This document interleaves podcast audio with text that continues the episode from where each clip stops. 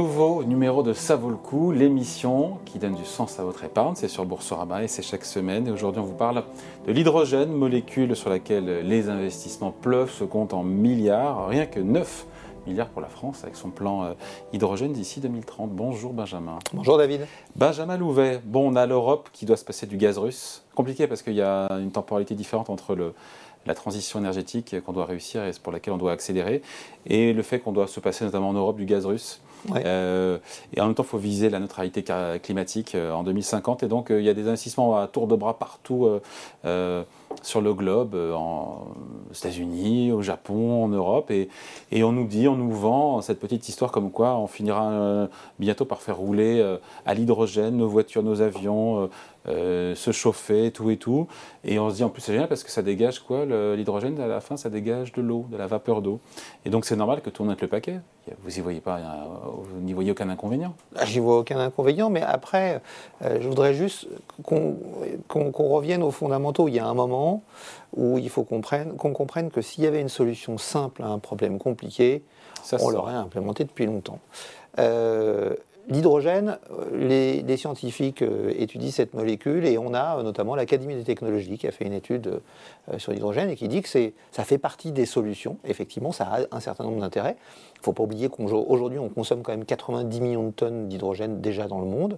Cet hydrogène aujourd'hui est fabriqué de façon très sale, mmh. puisqu'on le fabrique en utilisant du, méthane, du, du gaz naturel, dont on va casser les chaînes de molécules pour prendre que l'hydrogène, mais à côté de ça, il va rester, du carbone qui va s'associer avec l'oxygène qu'il y a dans l'air et donner du CO2. Donc pour une tonne d'hydrogène produite aujourd'hui, on émet 10 tonnes de CO2 dans l'atmosphère. Donc c'est vraiment pas propre. Alors la bonne nouvelle, c'est qu'on l'a tous fait à l'école, on sait fabriquer de l'hydrogène propre. C'est l'électrolyse de l'eau, vous prenez un verre d'eau, vous mettez deux électrodes dedans, vous faites passer un courant électrique, il y a des petites bulles qui se forment, c'est de l'hydrogène propre.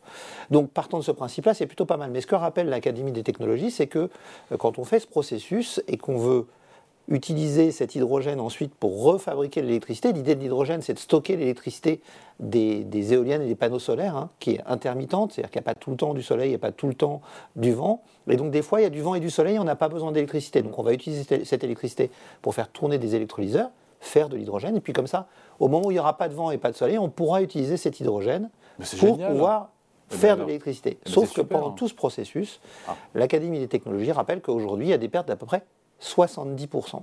Ce qui veut dire que pour 100 d'électricité utilisée au début, il vous reste 30 à la fin parce qu'il va falloir faire le processus de conversion, ensuite compresser le gaz pour pouvoir le transporter parce que la densité Une perte volumétrique est très faible. De 70%, mais c'est colossal. On perd quoi juste? Qu'est-ce qu'on perd de 70% pour être sûr qu'on a tous bien compris Quand vous prenez 100 d'électricité au début, à la fin, il vous reste, green, évidemment. Voilà, il vous reste quand vous retransformez cet hydrogène en électricité, 30 d'électricité finale.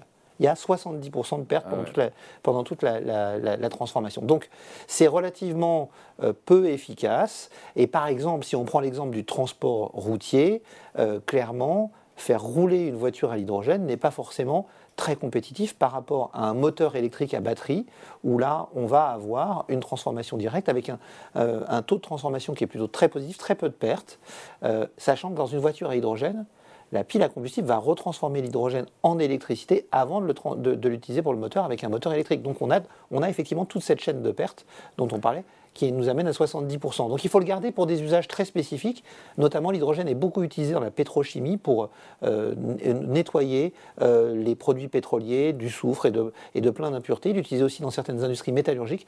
Là, c'est utile et là, il est irremplaçable, mais on peut le produire de façon propre. Ce que vous êtes en train de nous dire, c'est que cette énergie hydrogène, euh, c'est pas une énergie miracle et on ne pourra pas l'appliquer à tous les usages, même si on, une petite musique pourrait nous faire croire le contraire. Oui, c'est ça. Alors c'est un vecteur énergétique, hein, parce qu'on n'est pas sur une source d'énergie, puisque l'hydrogène n'existe pas. Vous n'êtes pas hydrogénosceptique Non, non, je ne suis pas hydrogénosceptique, encore une fois. De toute façon, on utilise déjà de l'hydrogène, et aujourd'hui il est produit de façon sale, donc produire de l'hydrogène propre, c'est indispensable.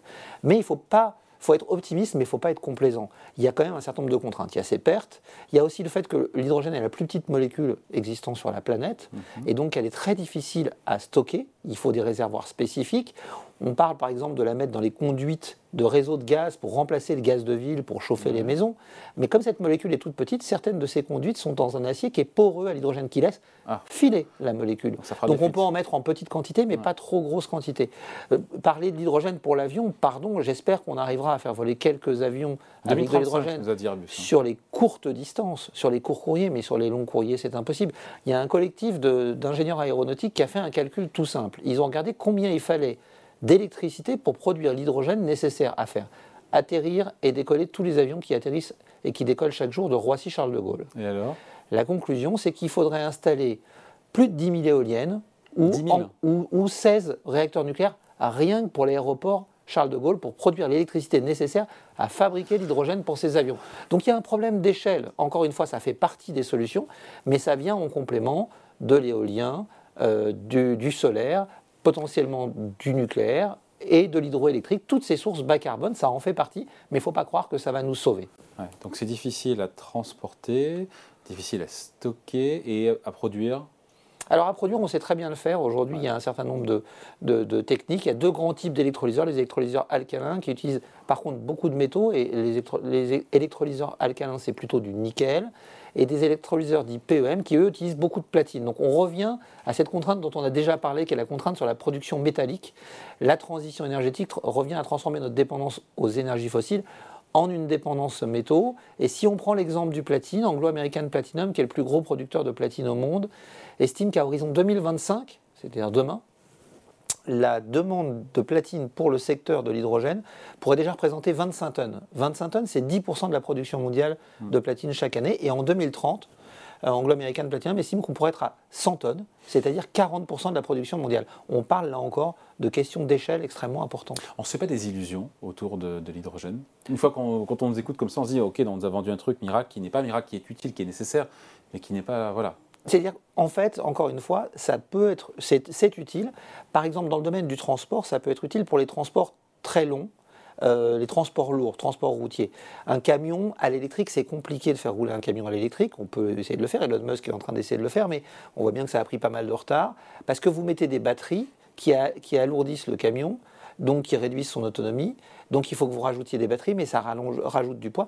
L'hydrogène, l'avantage, c'est que c'est très léger et que ça, ça permet de, de se stocker dans un réservoir qui permet d'avoir une longue autonomie, donc de développer des réseaux de distribution d'hydrogène qui sont relativement limités.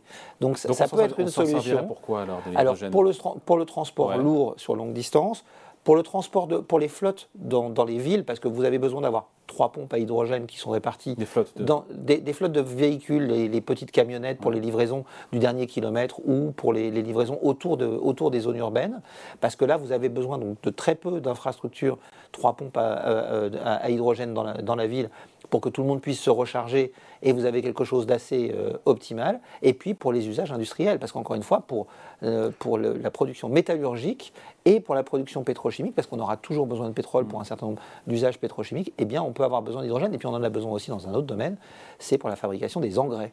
Les engrais, le précurseur de la plupart des engrais, c'est l'hydrogène. Et donc il faut pouvoir produire cet hydrogène de façon propre.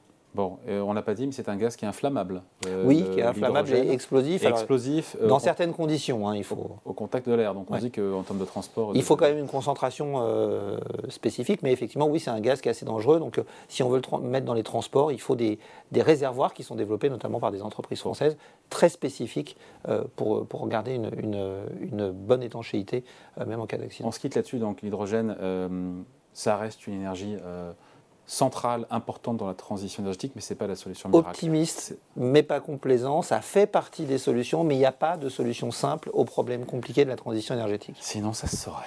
Allez, merci beaucoup. Explication signée Benjamin Louvet. Merci Benjamin. Merci David. Ça vaut le coup. Revient ici chez vous sur Boursorama dans une semaine.